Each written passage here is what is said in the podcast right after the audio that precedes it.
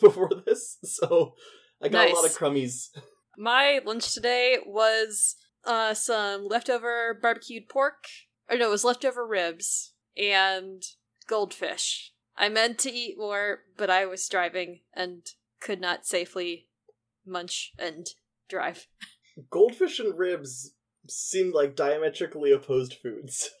Well, the ribs I I should specify it was the ribs, but we picked all the meat off of the bone, so it was more like pulled pork. Okay, yeah. And the goldfish was just because I wanted I I, I was craving goldfish. Fair enough. It's just like I ate like an entire bag of chips. They're savory and they're succulent and they're usually of a high quality and they, you put you put the sauce on them. And then goldfish are just like dried out Kraft Cheez Whiz forced into the shape of a cracker. It's no flavor. Do not besmirch the good name of goldfish in my house, Tanner. Well, I'm not in your house, am I? but yeah, I couldn't eat the other food that I brought over on my drive, which was uh two entire loaves of zucchini bread. so you're just going to be eating them during the recording. Oh god, no, that would be terrible audio, and I would not do that to Emily. Tear big handfuls of zucchini, zucchini bread off and just go.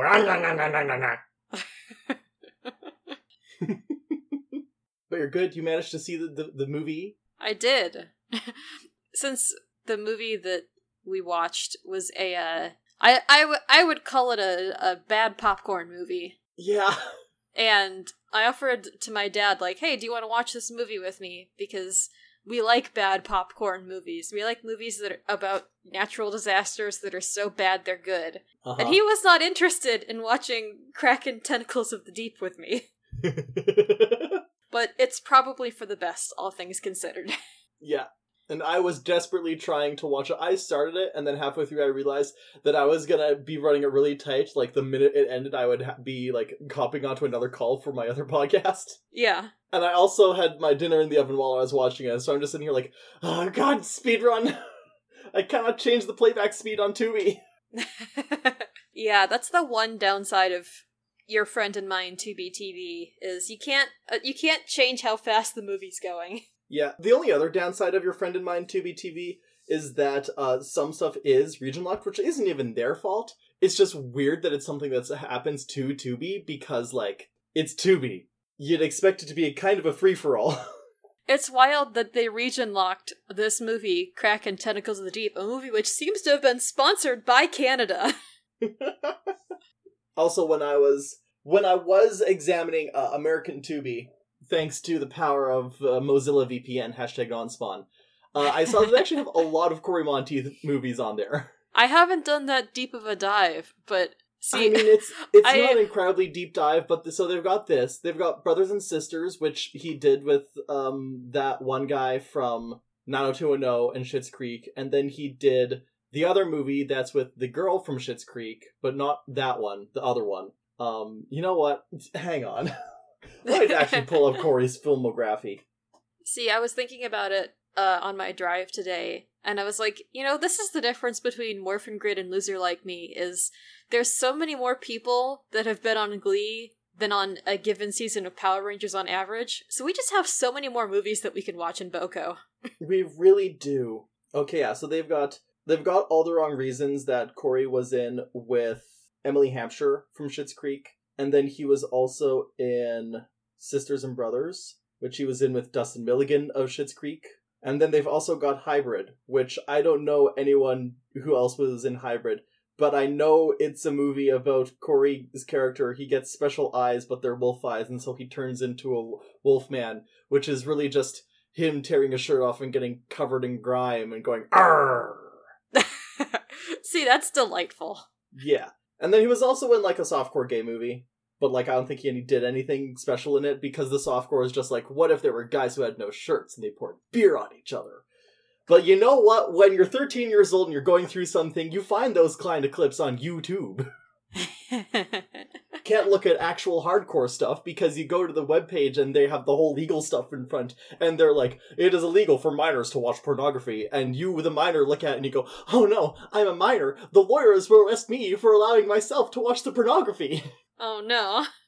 I mean, that's never been me. but I'm sorry that happened to you.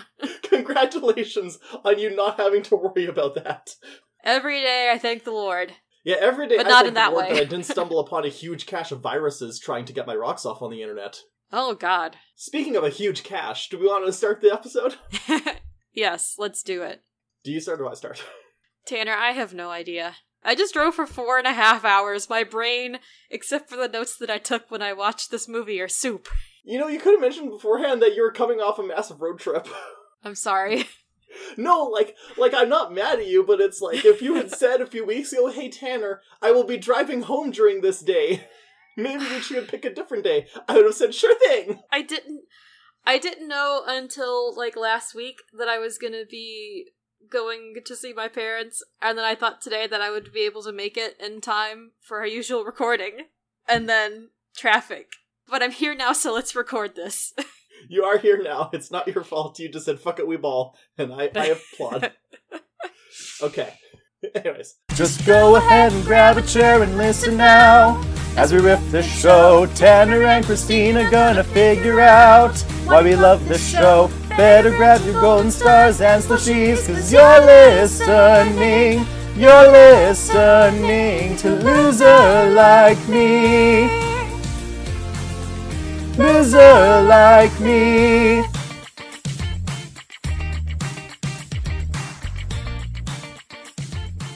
Hello, and welcome to Loser Like Me, the podcast where normally we watch an episode of Glee and talk about it, but this time we're getting a little spooky. A little creepy, even. We're getting a little damp. I'm Tanner, and my colleagues don't respect my belief in ancient Greek myths. Uh, and I am Christina, and I guess I live in America, so I could theoretically just go out and get an absurdly large machine gun. Emphasis on the theoretically. Okay, Emily, right now you have to put in the clip from uh, the Mountie song where it's the guys who are buying all, like, listing all the guns they brought. How many guns you got? I got 10. I got 14, that's 21. But, but where do you keep that many guns? in our tank. You have a tank? Who didn't walk here? Come on, boy. Where would you get a tank? Walmart. Oh. Yeah. Today we are watching Kraken Tentacles of the Deep, also known as Deadly Water, also known Yes. as. This video is not available to stream in Canada, yeah. which is odd because it was clearly filmed and set in Canada. Uh, and Yes. the reason we're watching it in our Glee podcast is because it stars Cory Monteith. And real quick, I want to talk about the name of this movie. Did you know that this movie was named by a contest? What? According to the Wikipedia page, which does have citations that I did not check, the film was produced under the working title Deadly Waters. But in July 2006, the Sci Fi Channel held a contest where they gave kind of like the, the broad strokes view of the plot, and then participants could send in titles for the upcoming film. Kraken Tentacles of the Deep was selected as the winning title. Rejected entries for the name included such titles as Kill Amari, Stop or My Squid Will Shoot, Tentacles 8, Humans 2, The Squid Stays in the Picture, and Two Guys, a Girl, and a Giant Squid. I feel like they had to go with Kraken Tentacles of the Deep because everything else was like does not accurately describe the film. Except maybe Killamari. I was gonna say Killamari's pretty good. Killamari is pretty good, but like, okay, Stop or My Squid Will Shoot. I wish the squid had a rocket launcher. Tentacles 8, Humans 2.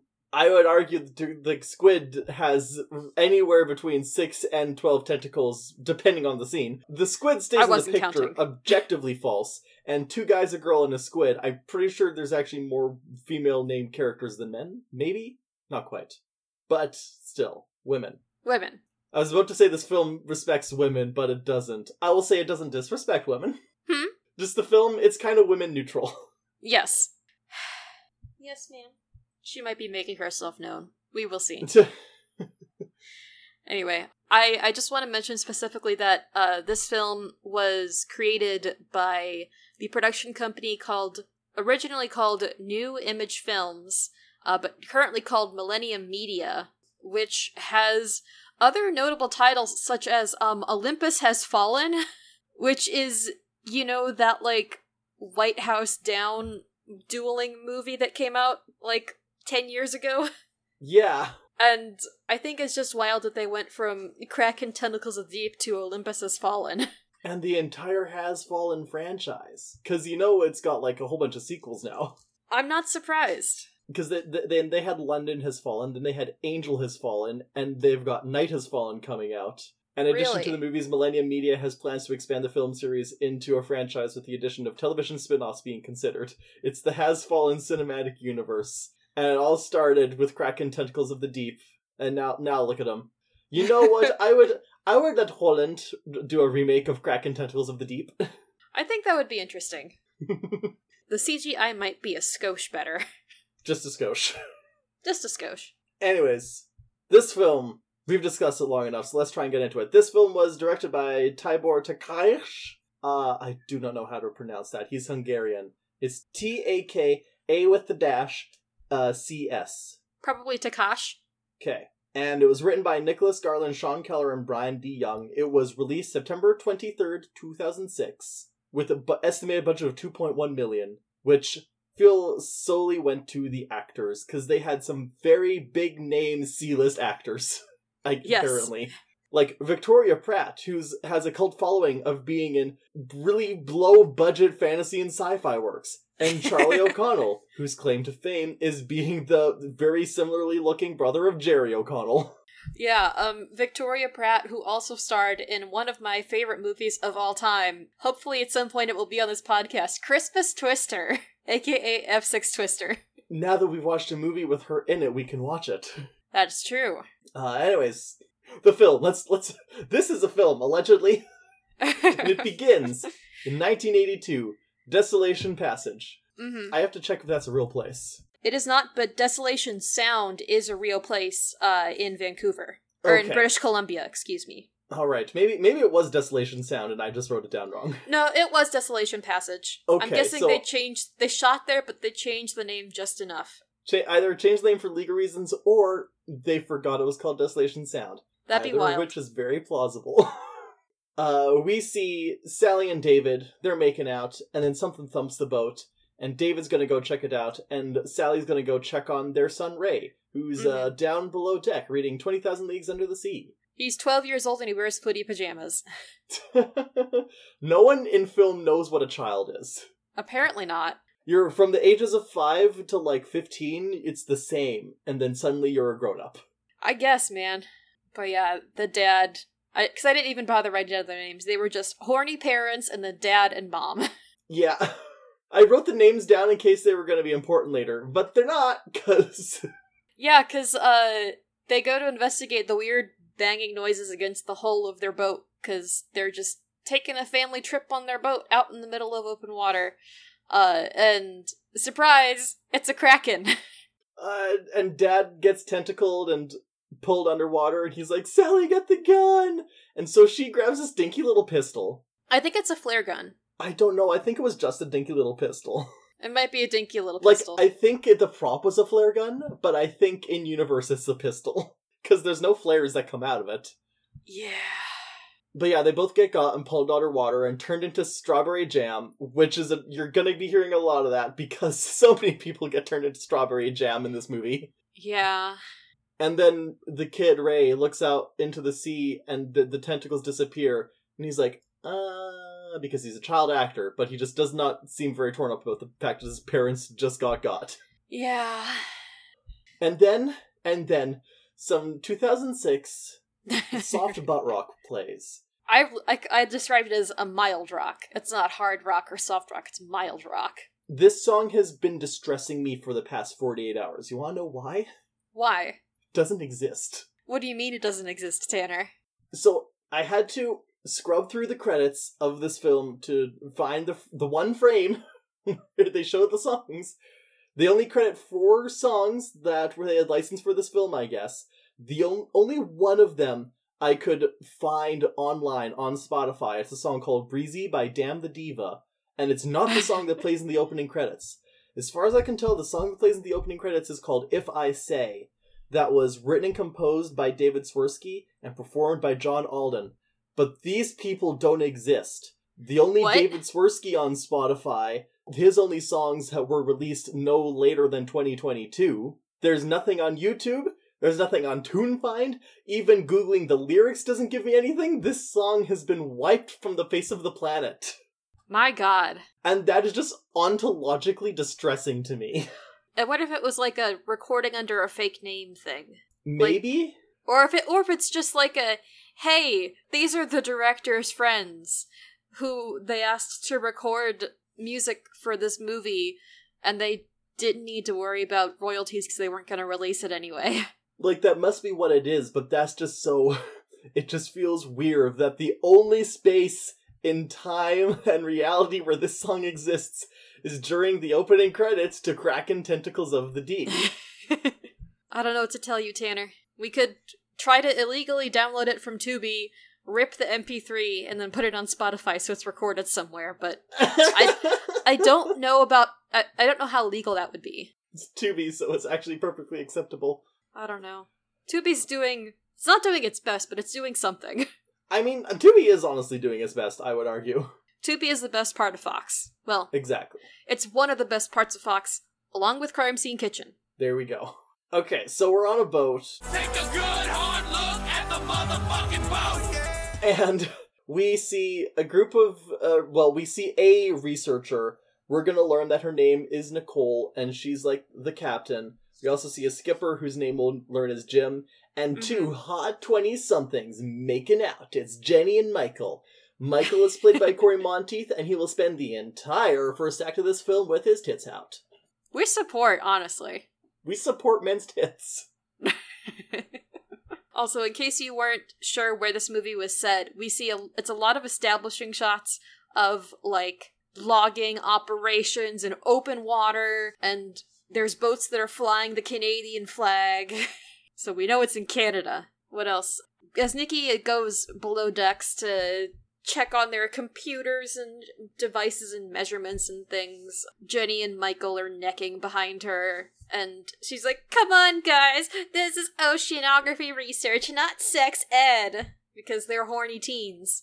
They're horny teens, and Michael's like, "Oh, whatever. And but Jenny's like, I will help you with the oceanography because I'm a good student or something. I'm a good intern. Uh huh, uh huh.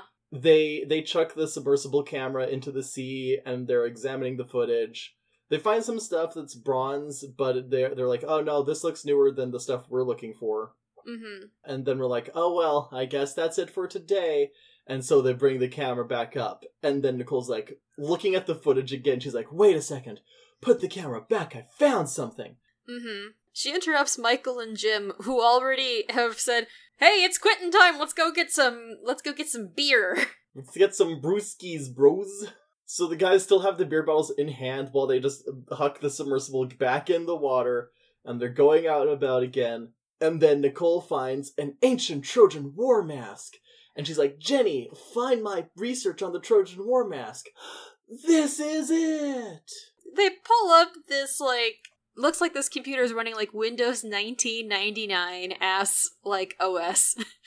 And it's just like, wow, look at all these windows I have pulled up showing my disjointed notes about this Trojan war mask. That being said, I think it is actually a thing in a lot of archaeology where like they are not super fast to adapt the new technologies because they don't want to be fretting about new bugs on top of everything else they have to deal with. So it's like, yeah, if you're used to using 99 and all the other stuff you have works with 99, just stick with 99, babes. ah, gotcha. If any of our listeners are archaeologists, I would love to hear your input on this. Yeah. And did you mention that they found the Trojan mask next to some cargo with Chinese writing on it? I didn't notice it was Chinese writing, but yeah, they do find it in like a sunken cargo ship. Mm-hmm. Mm-hmm. And as they're going to celebrate and everything, then I was typing these notes out on my phone, and I need you I need you all to know that instead of typing Kraken, my phone autocorrected it to Kathleen. Kathleen! oh shit, here it comes, Kathleen!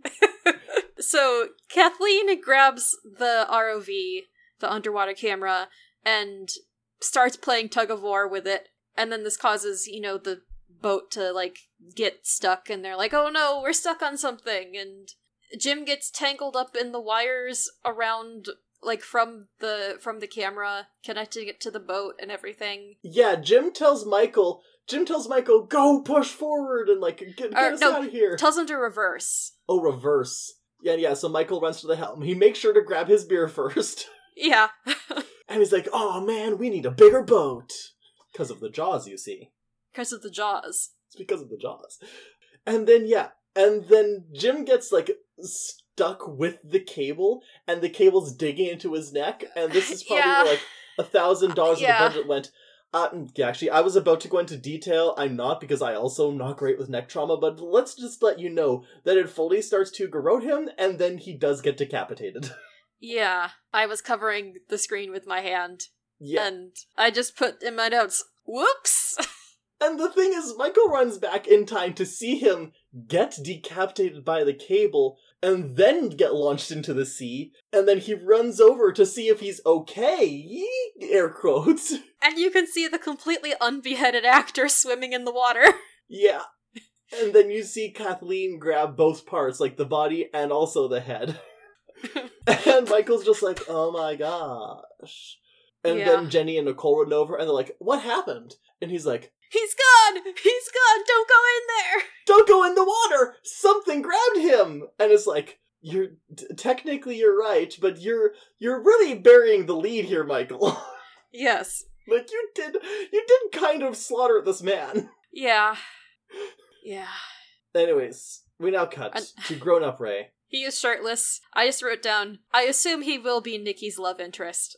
yeah he's he's love interest coded i mean okay so on the one hand they don't rub it in our faces the fact that they're going to fall in love but on the other hand it still manages to be like very forced in spite of that mm-hmm. We'll get into it. Grown up Ray has, I guess, fallen asleep watching local news, and so he's woken up by the new local news broadcast. No, he's he's woken up by getting an email Oh, that has right. a, that has a link to a news segment from like fact or fiction TV. Google alert! There's a creature.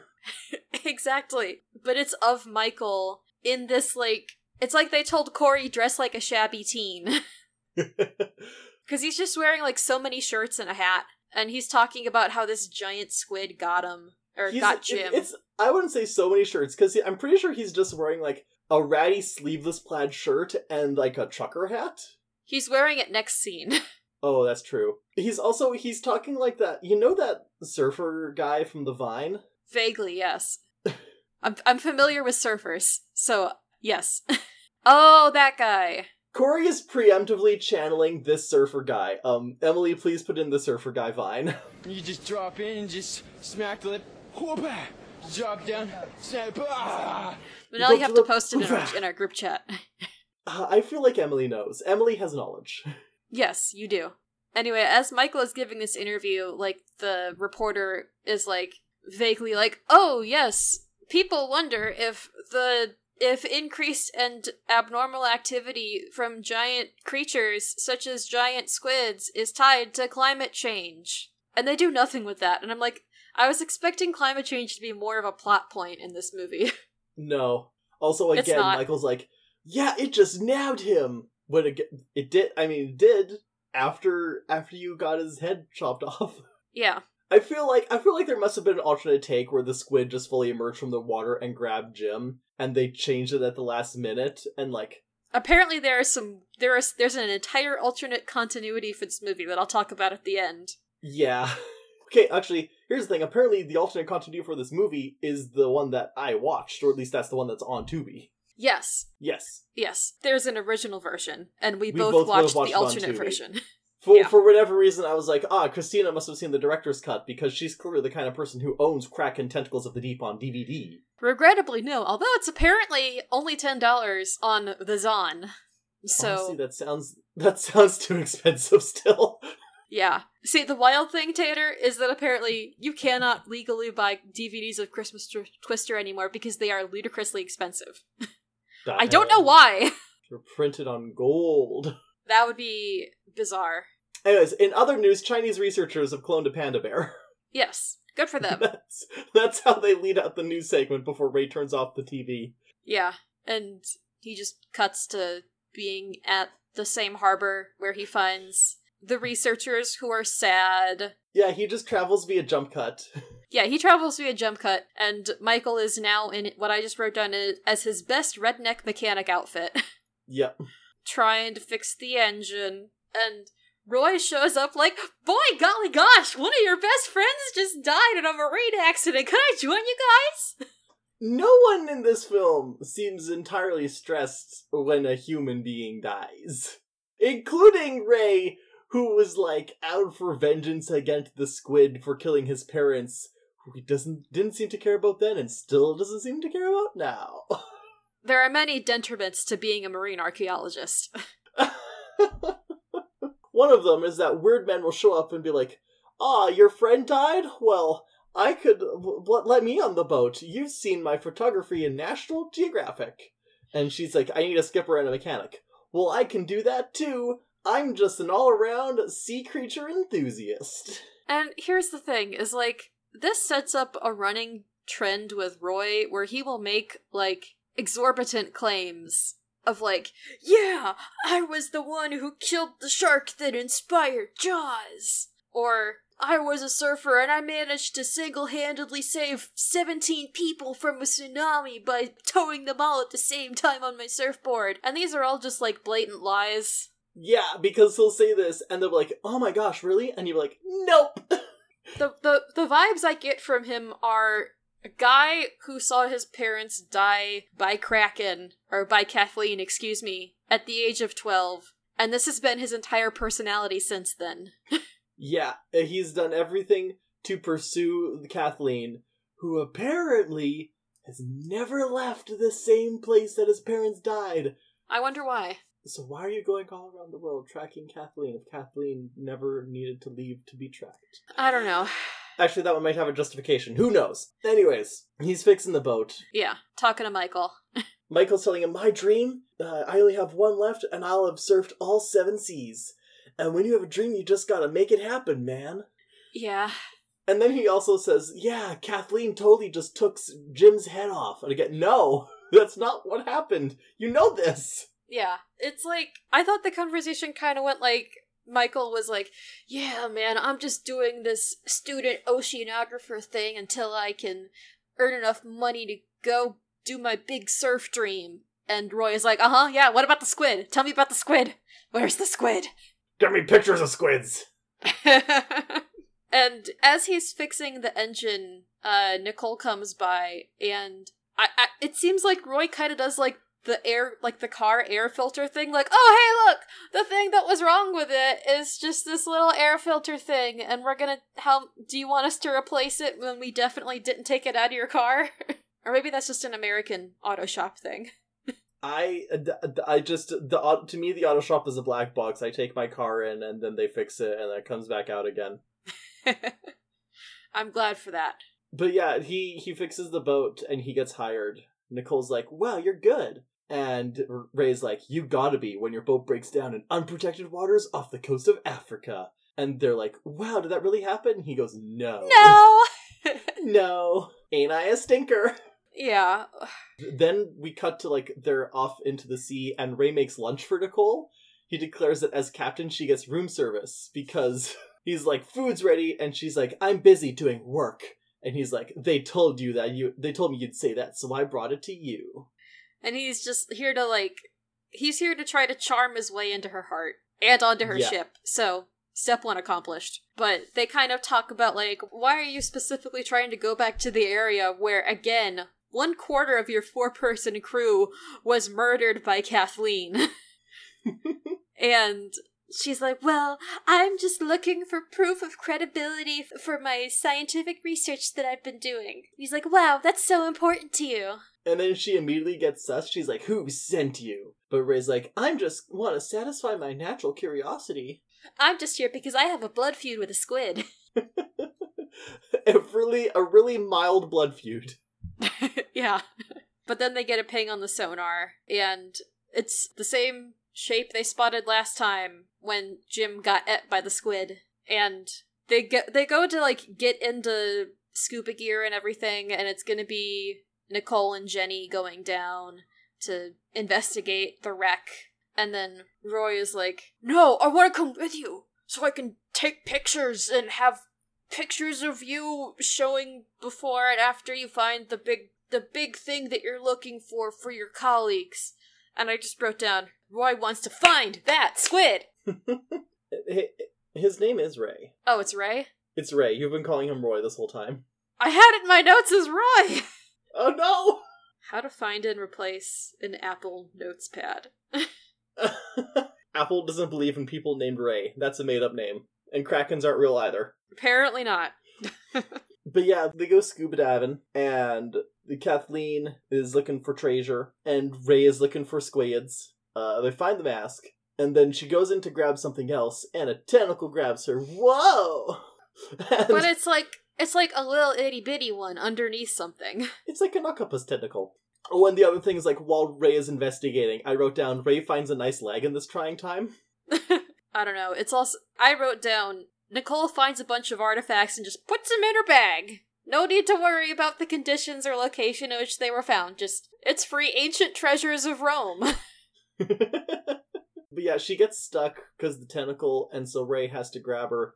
And because she was panicking, she used up way too much air, and so she's hyperventilating by the time they get her back up. So like, Mhm. grab the oxygen, and they do. And then once she's a little more stable, he like shows up with the dive bag and is like, "Hey, I was able to get this back. Here's your mask." Mm-hmm. And she's like, wow, this confirms all of my professional theories. And she's like, it's got some weird stuff on it though. And he's like, oh, that's that's squid goo. or mu- squid mucus, maybe? Yeah, th- it helps them stay buoyant, but it's poisonous for humans to ingest. And she's like, ah, good thing I was not planning on eating this. This also never comes up again. this never comes up again. They keep on throwing so many Chekhov's guns just into the sea. It's full of red herrings that are also guns. And the squid never wields a gun. Ah, See, that's the real challenge for the asylum to make a movie where a squid has a gun. exactly. But she talks about the mask like, oh, this is a mask that was made in ancient Greece, and it's one of only three. Like, there's only two other masks that are like this in the world, and it's been It is explicitly around. a Trojan War mask. Yes, it is explicitly a Trojan War mask, but it's basically been shuffled around different countries in like spoils of war, but also more recently like black market deals in trading antiquities, I guess. Yeah. She she gets into it later, so I'll get into it later because who boy. But basically, she tells him like this is when this was last recorded. Allegedly, it was traded for something so rare that experts think it doesn't exist. So yeah, so this rare mask that's not even the main thing that she's looking for. hmm But the fact that they found it is a good indicator that what she's also looking for is going to be very close by. And so then they boat away, and while they do, we cut to an evil man on an evil boat who is an evil henchwoman, and they look on evilly. exactly. And then they somehow beat Nicole's ship to shore. hmm I think it's that they were already at they were already on shore and then they just showed up at the dock ahead of time. Ah. So the evil guy shows up back at shore to confront Nicole. Uh, we learned that this guy's name is Maxwell Odemus. he just shows up and keeps nagging her. Yeah, he's like, going out there alone was very foolish and you know it. You need help. My help. You think you're the first ones to go out there and look for treasure? Did you tell them about San Felipe, Peterman, Rock? None of them ever came back. And none of them are ever explained either. This has no bearing on the plot. This means nothing, except maybe explaining why Nicole is so chill about her Jim dying, because I guess skippers just die a lot on her boat. I guess so. I guess I guess the squid got all of them, which is again I'll get okay I'll get into it because there's one dinner scene that just blows the whole the, the it's it's this plot whirlpool. Truly, that one dinner scene just raises so many questions, but we're not quite there yet. We do learn while Max is gloating or attempting to gloat, we also learn that he's afraid of water, which is why he needs Nicole to get the mask. This does not come up later. And he also tells her that, like, he's the only one who'll fund her crackpot theories or something like that. But she still doesn't care because she knows that if she lets him in, he's gonna steal everything from her at the very last second, which he's done before. None of this will come up again. Yeah, it really doesn't. It really means nothing. He leaves, and Ray is like, Mm-hmm. "Old flame." And she's like, "No, I I don't remember exactly what what he says." I I wrote down the exchange. He goes, "Old flame." Uh, vulture, more like it. Tell me more about it over calamari. Uh, I don't date crew. I'm more like an onboard specialist. Yeah. And then he says something like, "Oh, I'll pick you up at your hotel tonight." And then we get to the hotel tonight where Well, real quick, real quick, actually, because why, before we cut to the hotel, we go back to Max, and he's telling he's gonna drive away. He's telling one of his henchmen, "I don't want any mistakes, and I don't want you shooting anyone." And this henchman is not named on screen yet, but he did look a lot like Josh from Twenty One Pilots, so I refer to him as henchman Josh for the rest of my notes. apparently his name is Ike. His name is Ike, but that happens so late in the film that he continued to be henchman Josh. Mm. But yeah. Is this when we cut to the when we cut to the hotel? Yeah, we cut to the hotel while Nicole is doing sexy artifact restoration. Yeah. You gotta wear a bikini while scraping barnacles off the Trojan War mask. Apparently. And Roy comes uh excuse me, Ray comes over and knocks on the door and it turns out that uh she forgot about the date cuz she was so busy doing science in her bikini. then she has to, "Oh, come in. I'm I'm just changing." And they flirt and they go to dinner. But we don't see their dinner immediately cuz we have to see teens getting drunk. we got us go to Jake and his girls. They're fishing in the dark. And Jake is like, This my dad says that this is the best spot. And my notes immediately say they are so fucking dead. And you know what they are. J- Yeah. Jake fishes up the sub camera, and then Uh-huh. immediately him and his two girls get knocked into the sea, and they all get turned into strawberry jam. And when I say, let me elaborate. When I say someone gets turned into strawberry jam, what I mean is that we get the barest glimpse of CGI tentacles beneath the waves. They go under, and then someone just opens a big jar of strawberry jam and lets it all float to the surface. yeah. Yeah. Their whole situation is two sentences in my notes. yeah. It's Back to calamari. yeah. It's literally direct cut from Kathleen eating the three unfortunate teens to calamari being prepared for Ray at dinner. Three unfortunate teens. It's Jake and girls. Yeah, um apparently one of them was I I don't remember which one. I think the I think the dark-haired one was important enough that she got a and starring credit. Sure, why not? Maybe she was more important in another cut of the film. Maybe. That'd be wild. Yeah, we do. We cut straight from Kathleen to calamari, uh, and Nicole is like, "Wow, this is your whole personality, isn't it?" mm-hmm. And he's like, "Tell me all about your whole personality." yeah. Well, more so, she explains Max, who is basically she says he's a pirate and a businessman and heir to the Odemus shipping company slash crime family slash aristocratic mafia. Mm-hmm. And and then okay, and then she says, "What does the word Scylla mean to you?" And at this point, I realize, oh, there. No one's skeptical about giant squid. At some point, at some point, off screen. Okay, I don't know if it's Ray or if they just straight up believe Michael instantly. Michael's like, "There's a giant squid," and Nicole and Jenny. At no point are they like, "You're just imagining things, Michael." No, I guess Michael said the giant squid ate Jim, and everyone else was like, damn, it really is a giant squid here in Desolation Sound Passage. And Nicole has immediately incorporated that into her belief system. So then, okay, and I'm sorry if I talk a lot during this, but this is the part where I'm just like losing my mind. yeah. Because Ray is like, I thought you were a scientist. I didn't think you believed in fairy tales. And she's like, I'm a marine archaeologist with a concentration in Greek mythology, and I love myths because they're always rooted in fact. And I'm first like, okay, yeah, sure, go go off. And then Yeah. she, uh, she's like, I think Homer was inspired by the tentacles of a giant squid, and that made him think of Scylla. And it's like, okay, well, point of order. Scylla was not a sea serpent. She was a big lady with dogs coming out of her hips. Yeah. Yeah. I also I have a note that said Greeks already had krakens that were called krakens, but after I made that note, I re- realized that krakens are actually Norse, not Greek, and it's just Ray Harryhausen lied to all of us. Do you think Ray is named after Ray Harryhausen? Do you think that's a weird reference? That I normally I would say yes, but I don't think we can put anything past the writing, directing, creating team of Kraken tentacles of the deep. You can take this next scene because it's it's a cutaway. Sure.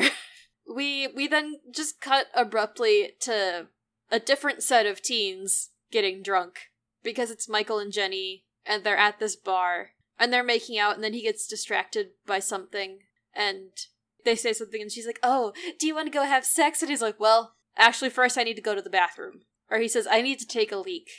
And then we see him like walk down this hallway and like into the basement of this bar. And I think someone says the word Nicole, and at the end of the hallway is just Ike, uh, or henchman, uh, henchman Jake. Was it? Is that what you said? I called him Henchman Josh because Jake Henchman was the Josh. team that got jammed. Thank you. But yeah, uh, henchman Josh is there, and he says like, "Oh, did you bring the mask?" And Mike was like, "No, but I brought you a mix CD." and he he holds out this unlabeled CD in a clamshell case, and he's like, "It's every record of GPS coordinates that we've pinged in the last two years, so this will help you find where the wreck is." And he's like, "But I want to see the money." And henchman Josh is like, "Oh, here if well if you don't get us the mask, here's your here's what's gonna happen to you," and like belts him in the stomach, and he falls over, clutching his stomach, and then just gets a envelope full of bills dropped on his head, and Yeah. it's just kind of like, uh, well, you'll get more more where that came from if you get us the mask or something. The dialogue isn't especially great. Yeah, we cut back to the date. They're walking down the boardwalk. Nicole relays a fully made up myth yes, about how Scylla kept an opal that reminded herself of when she was human, and then Paris of, of Troy stole it to give to Helen. So first, out, Scylla was never human. She she didn't get Medusa'd. She was created like I'm pretty sure she was birthed directly from what's her name? Um, who's the mother of monsters? Why can't I remember this? uh, Echidna. Yeah, I'm. pr- I think she came directly from Echidna, or maybe was like born from the bloody Uranus when he died slash got neutered. Castrated? Yes, but yeah. So Scylla was never human. She never had an opal. Paris never No. interacted with her, and Paris No. never gave an opal to Helen. That mattered at all. No. But then apparently this opal is always reputed to return to the sea like Scylla did. Whenever it changes hands, it's always in the middle of a wreck at sea. And then she's like, I think finding the opal will give me credibility. Also, I don't believe in magic, but I think this squid is a magic squid that has guarded the opal through the centuries. Yeah. And it's like, okay, come on, you've this this is such a leap. Like honestly, the idea that it's just a rogue squid driven to shallower waters by climate change makes more sense than this supposed academic saying, yeah, the skill is a myth. The reality is that it's a squid that is an, an immortal squid that has forever protected this opal from centuries and traveled through the world, out of the Mediterranean Sea, and across oceans to make its way to Desolation Peak Point Passage. Uh-huh. Sound. Yeah. Yeah. And and then after all this bullshit, Ray is like, okay, well, I'm just here to avenge my parents. Anyways, let's get a drink. Yeah, and so they head to a bar and they get there, and then Maxwell and his goons show up to neg them again. And he's being very buddy buddy with Nicole, and there's a part where he like drapes his arm across her back, and she like lifts his arm up over her head and like drops it back. And I don't know, that was a fun little bit of physical comedy that I thought was nice. Because it's basically just like, oh, you still won't work for me even though you're so pretty and we have history. Ugh. Yeah, it's scummy. We, oh, we also in this scene we learned that apparently the Odemus family used to own the opal, and so Maxwell wants to retrieve it because it could help him earn his way back into their good graces. Because I guess he's been d- dis discon. Disowned? Yeah, Anyway, boat go boom. Bye bye boat. boat explosion. yeah. Henchman Josh is here, and Mike looks very guilty. Yeah. They like sift through the wreckage the next day and they're like trying to gather what they can and they're like, What do you think happened? And they're like, Oh well it was probably the probably the propane tank, but that's what insurance is for, right? And then the first responders leave and they look around with a look that says, Clearly we do not have insurance. Yeah. And then Ray is like, Do you think Max did this? And Nicole's like, Anyone could have done this. And it's like, Okay, but. Well, Because she's like, There's so many criminals who would be after me if they knew I had that mask. It's like, Okay, but we've only established one and it's Max. And we know it was Max. So, like, it's Max. like, why are we implying that it could have been someone else? It's Max. Yes. It wasn't Kathleen. She doesn't know how to wield a gun. that is true. God, now I might have to put a sentient squid in my Zelda campaign. but does Zelda have guns yet? They don't. But they do have slingshots and they do have magic wands that have elemental powers. So it could be a sentient squid gets a magic wand that casts fireball. There you go.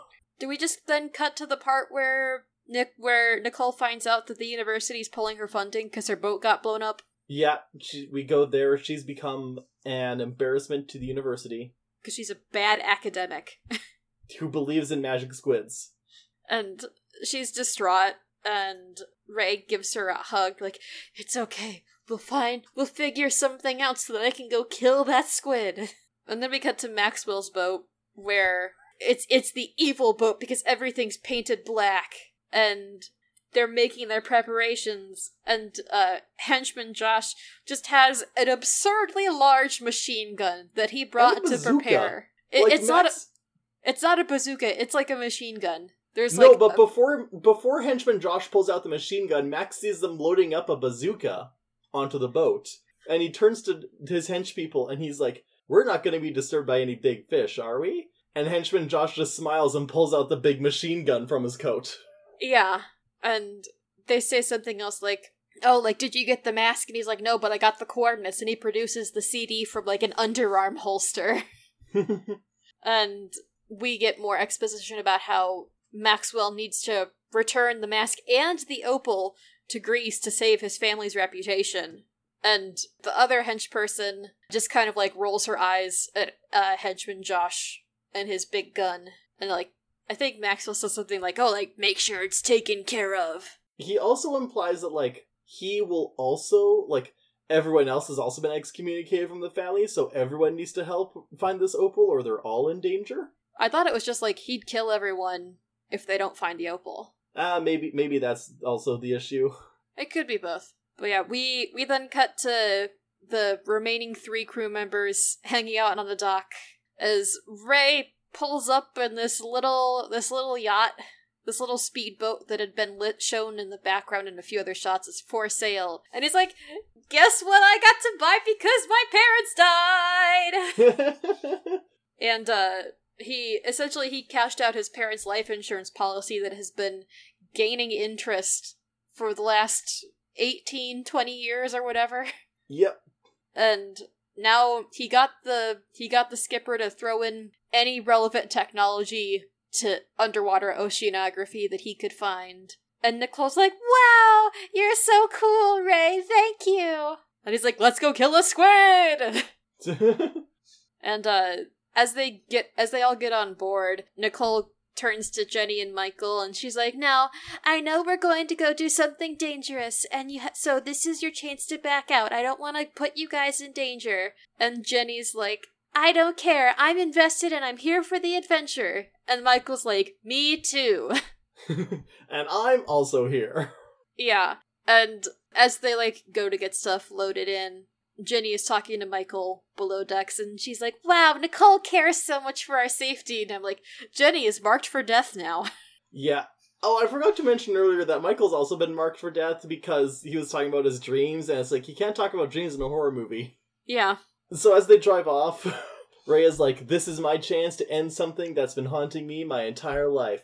What if it ends you? says Nicole, and Ray responds, "It won't." It won't. I, s- I've read the script.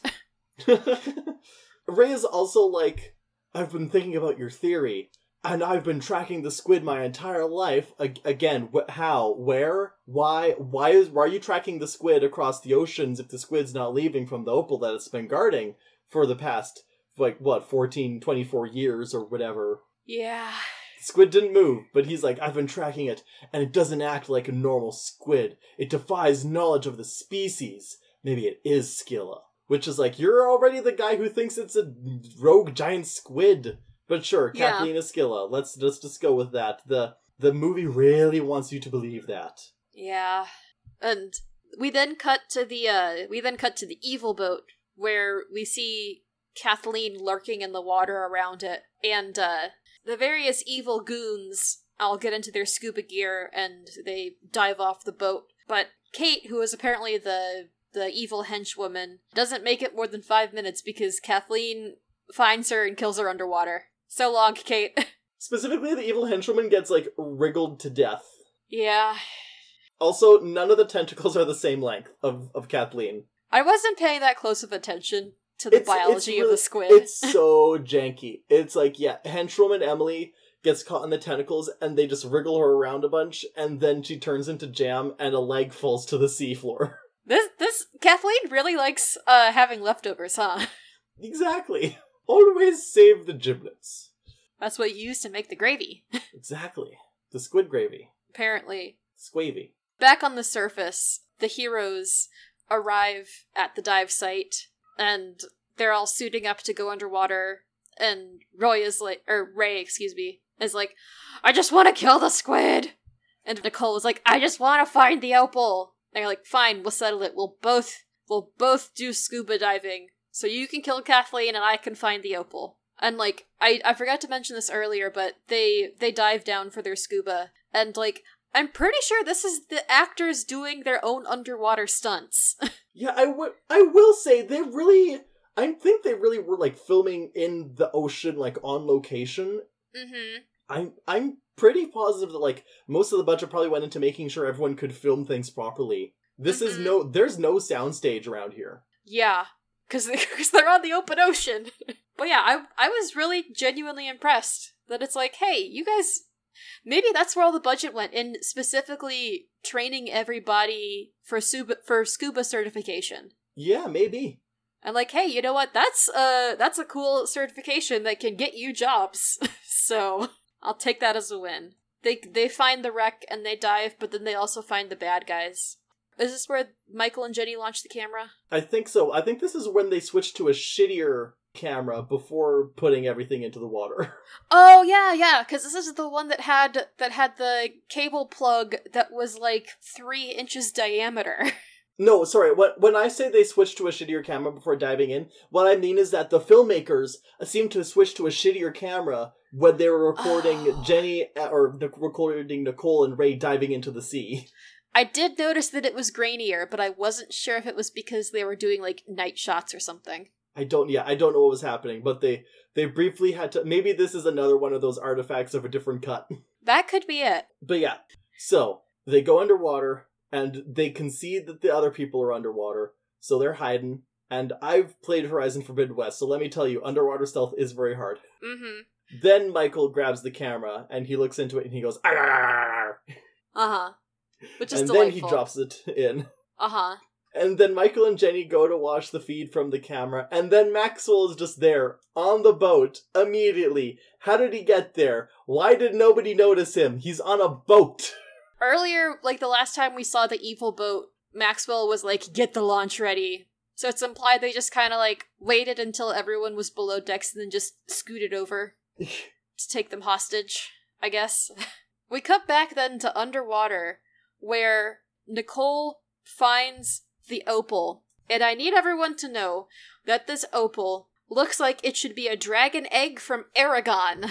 So here's the. I thought this was going to be a Kraken egg, and I thought that's how they would bring some modicum of sense back into this, where it's like, oh, the Kraken was just protecting her egg the entire time. False. It is just an opal. And it's not even an opal!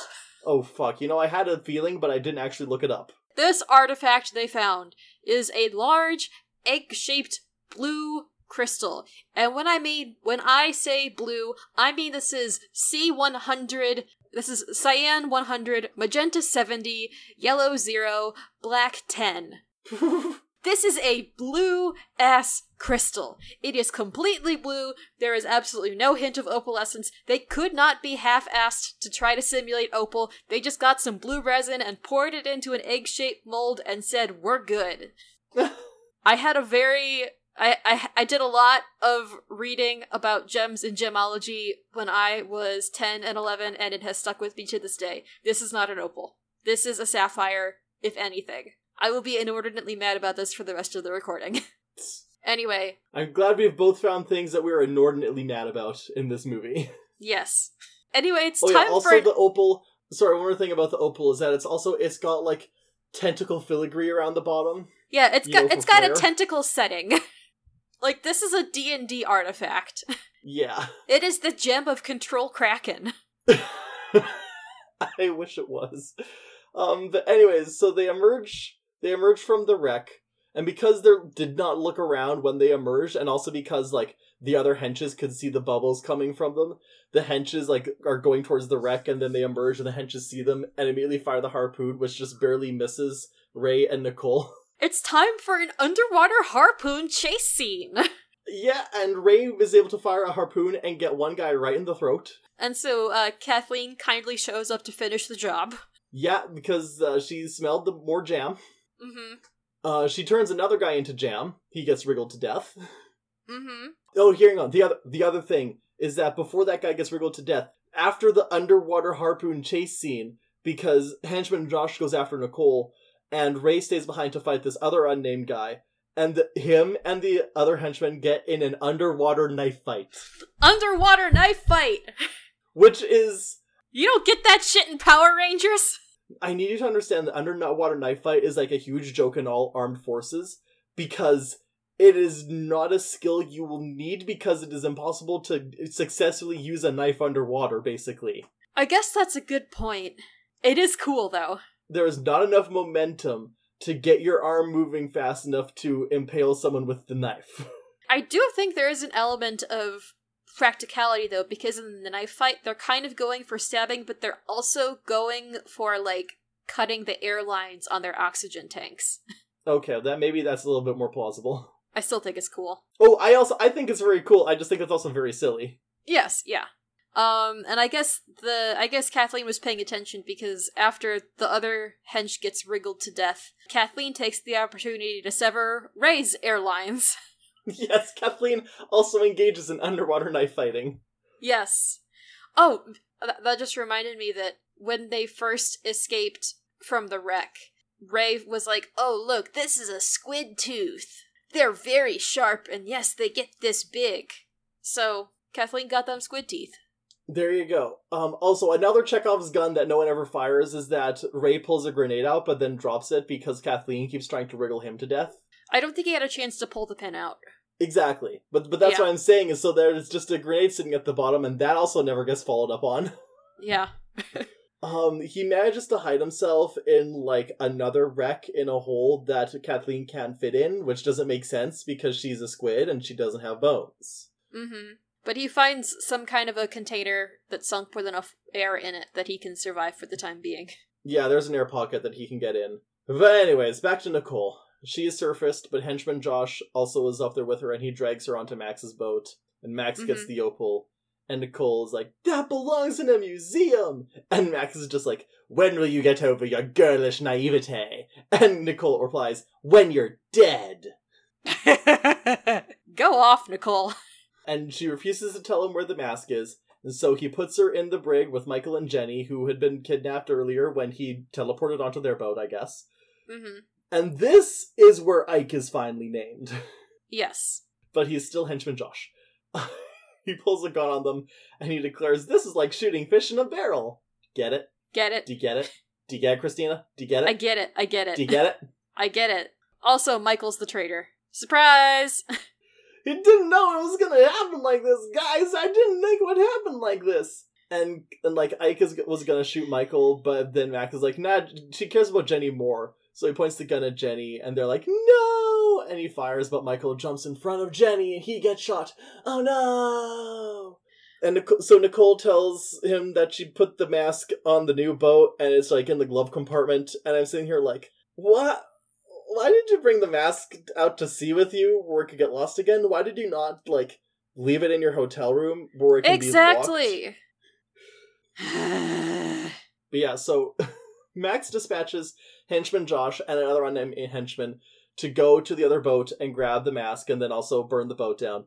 And so Mhm. they go over to where the two boats are docked together, and the unnamed henchman just immediately gets turned into jam by Kathleen. She just pulls the tentacle out and goes whoop. Yeah. and henchman Josh is incredibly nonplussed. Yeah. He's like, "Damn." Anyway, Matt and Max is like, "Get over there! Go get me my mask!" And Josh is like, "Dude, what the fuck, man?" but he goes and grabs the mask and then covers the entire boat in gasoline, and then they set it adrift. And Ray makes it to the surface just in time to see his boat get torched. Thanks, mom and dad. yeah. Also, like Jenny is trying to comfort the dying Michael, and Nicole is like, like trying to comfort the sad Jenny because her boyfriend just died, and Nicole's like, "Don't worry, we're all gonna get out if you're alive." And then the camera just pans over to Michael, who is now obviously dead. yeah. I think this is the point where Kathleen shows up and starts ramming the bad guy ship. Yeah, she's flailing her tentacles all over, and Ray is like, he finds uh, Nicole and Jenny in the brig with a dead Michael who's just Oh, no, wait, no. floating. No, not yet, not yet. What else is there? Oh, um, the big Were thing you about was to say that Josh got back to the boat? Because I think that's the only other thing I hadn't said yet. Is Josh Yeah. got back to the Well, first boat? Josh gets back, but the impact from Kathleen ramming the boat like knocked a hole in the bottom of the brig. So it is Oh, filling yeah. up it is filling up with seawater and the ship is taking a heavy list to starboard. And Michael's corpse is just floating around. yeah. And I think at some point Nicole was like, Here, here, Jenny, you take my jacket, you stay warm. Well, she, I think she's giving her the diving suit. The well the, the diving suit jacket. The top of Yeah. the diving suit. Insulated. Yeah. Because she's going into shock because her boyfriend just died in front of her. Yeah. And then by this point, it is nighttime. This is when Ray gets on board and finds the brig, and then gets into a fight with henchman Josh.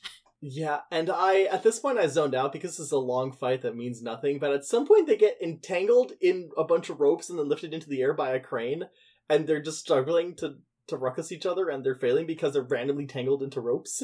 yeah, thankfully, or in my case, not so thankfully, Kathleen shows up and brutally kills henchman Josh. I covered my sc- I covered my screen again. She okay, now this is gory, but I didn't warn you about it because it also looks incredibly silly. Because it's like Josh and Ray are fighting, and then Josh just goes, Ah and then a CGI tentacle impales itself through the back of his head through his mouth. That's And a big like, no. It- big yeah, no I, I understand it sounds super grody on paper, but actually watching it, it looks so bad. Yeah. It's just a CGI tentacle is superimposed over his mouth, and he's like, ugh. And then Ray is able to grab the the controls and lower them back down. Yeah. And then somehow Nicole got out, and Ray is like, Oh, he when he gets back on deck, he gets a ladder and puts it into Oh, the yeah, brig so they can climb out. And then he's like, "Wait, where's Michael?" And she's like, "He didn't make it." It's like, "No, he didn't." yeah. They they get out and they're making plans like we got to get to the lifeboat so we can get to shore. And Ray is like, "What about the opal?" And Nicole's like, "Leave the opal. It, it's not worth our lives. It's cursed. It's cursed by the Kraken. That's Scylla. That's not Scylla. It's Kathleen." Max shows up holding Jenny hostage suddenly, and he declares that he'll never give up the opal, even though Nicole tells him that he'll die from it too. And then he immediately does. he well, because he's like Ray got Hedgeman Josh's small gun and is holding him at gunpoint, and Max is holding Jenny at gunpoint, and he's like, "Get me the lifeboat. Get the lifeboat ready," even though he's afraid of the water. And he goes to get in the lifeboat with Jenny, and Jenny is just standing at the edge of the boat and starts screaming. And Kathleen comes out and kills him, or kills her. And then Max tries to shoot Kathleen with the only gun left on board. And then she takes his arm off and then pulls them both overboard. Bye, guys. And then Kathleen boards the ship. Well, okay, okay. What's what happens? Because at some point Nicole also got knocked into the sea. no, it's it's when Ray starts hacking at oh, Kathleen's Oh, right. tentacles with a fire axe, and then he's yells like, "Nicole, go get an axe And then they both start hacking at the tentacles. And Kathleen takes this personally and throws Nicole overboard. Yeah, but then Kathleen gets one of her tentacles stuck in a winch. Yeah, and gets electrocuted to death. No, so so what happens? She gets it in the winch and it sparks to sh- demonstrate that now the ca- the tentacle is stuck, and she's flailing her other tentacles about. And every time she does, it does make the Johnny Test whiplash noise. And then Ray goes and grabs the giant machine gun that henchman Josh had and just unloads it into Kathleen, and Yeah. that's how Kathleen dies. And then Yeah. he goes to the Coast Guard and is like, uh, this is my heading, we're abandoning ship, goodbye. and then he does. And he jumps into the lifeboat, and then Nicole's in the water, and Ray's able to fish her out. And they're like, wow, all our friends were dead, but at least we survived. And then they make out as the Coast Guard appears in its morning. And as the ship was sinking, we also saw a shot of the air quotes Opal returning to the bottom of the ocean. Yeah. And And back in the back in the skiff, like we like we do need to mention that like Nicole was like, "Wow, I am so sorry that we forgot about the mask. That would have been so great to show all of everyone at the university." And Ray is like, "Good thing I didn't forget the mask." And she's like, "Wow, you're so incredible." Oh, incredible." did that happen? Because I fully zoned out. That did happen. He brought the bag with the mask onto the skiff with them. So she's like, "Wow, you have the mask. You're so great." And he's like, "I can't Oh yeah, this this happens every time that I save beautiful girls from sinking boats and pirates and treasure." And she's like, "Oh, shut up and kiss me." Or something like that. And so they kiss. And it's like, okay, your research might have a leg to stand on, but also you did get multiple people killed, including two of your interns. And two boats got sunk. Three boats. Well, two of their boats got sunk. Three True. boats total. And the only university only cares about the one that they had to pay for, though. So really, Yeah, true.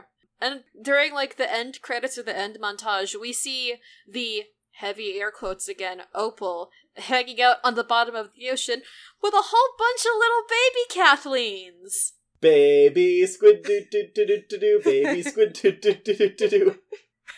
It's their rock do do do do do do. It's their rock do do do do do do.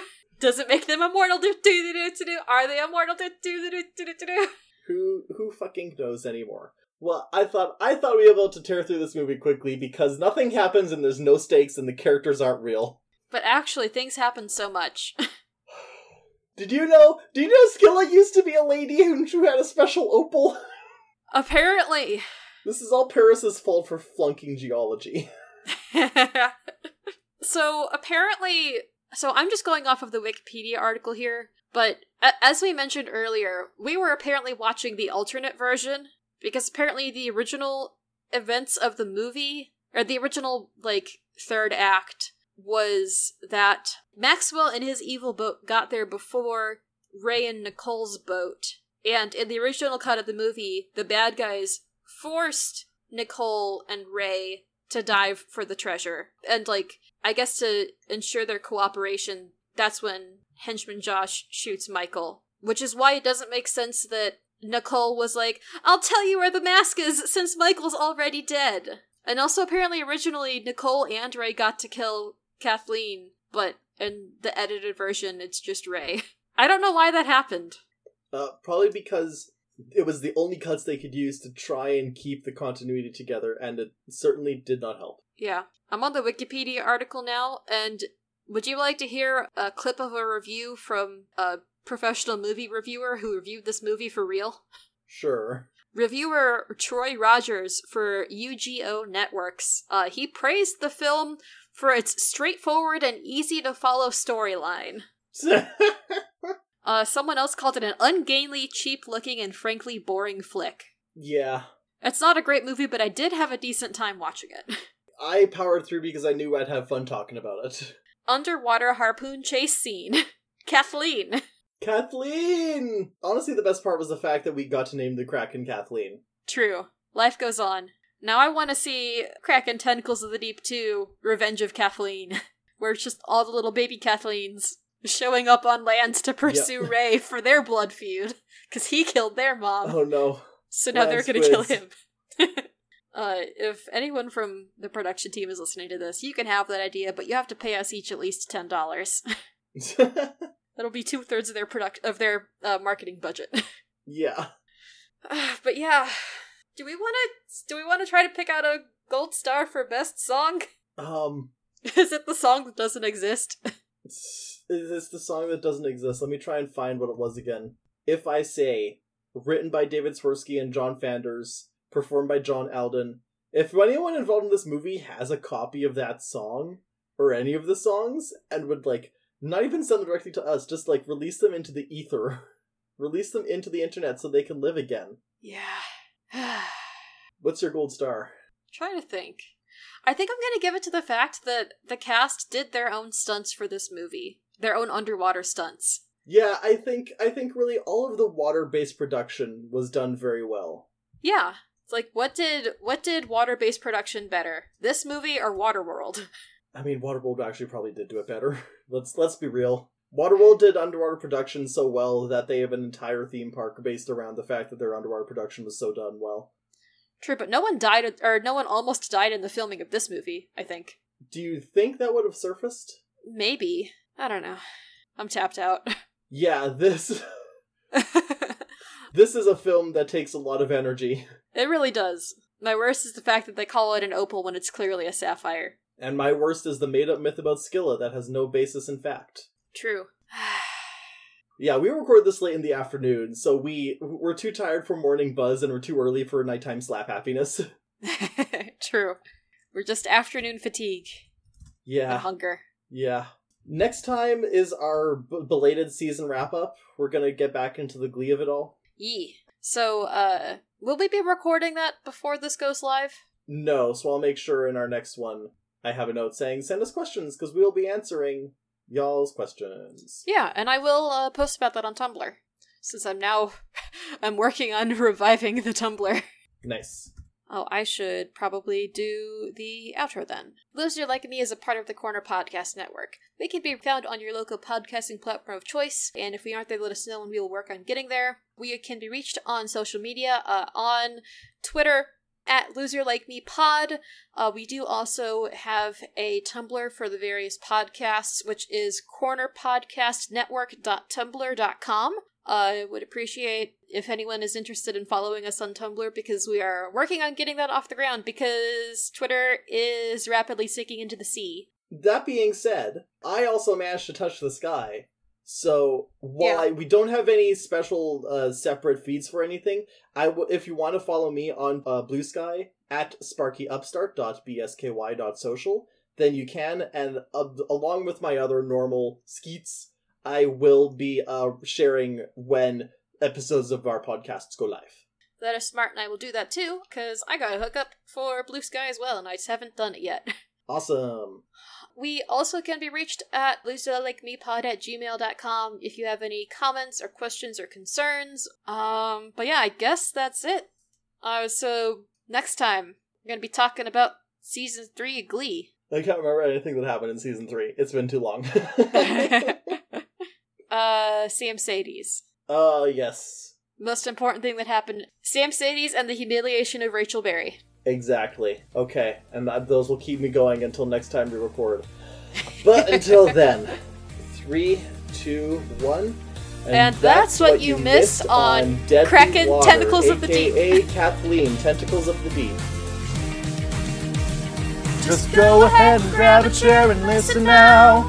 As we riff the show, Tanner and Christina gonna figure out why we love the show. Better grab your golden stars and slushies, cause you're listening.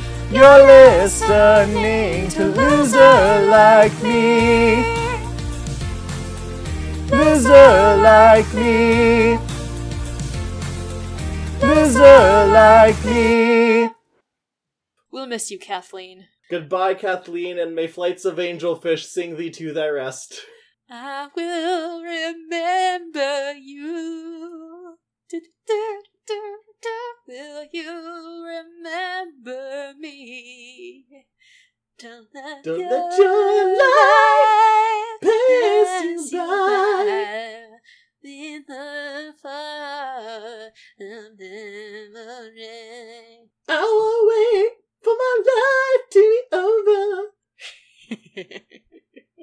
Okay, I think we got it. yeah, I'm out. I'm out.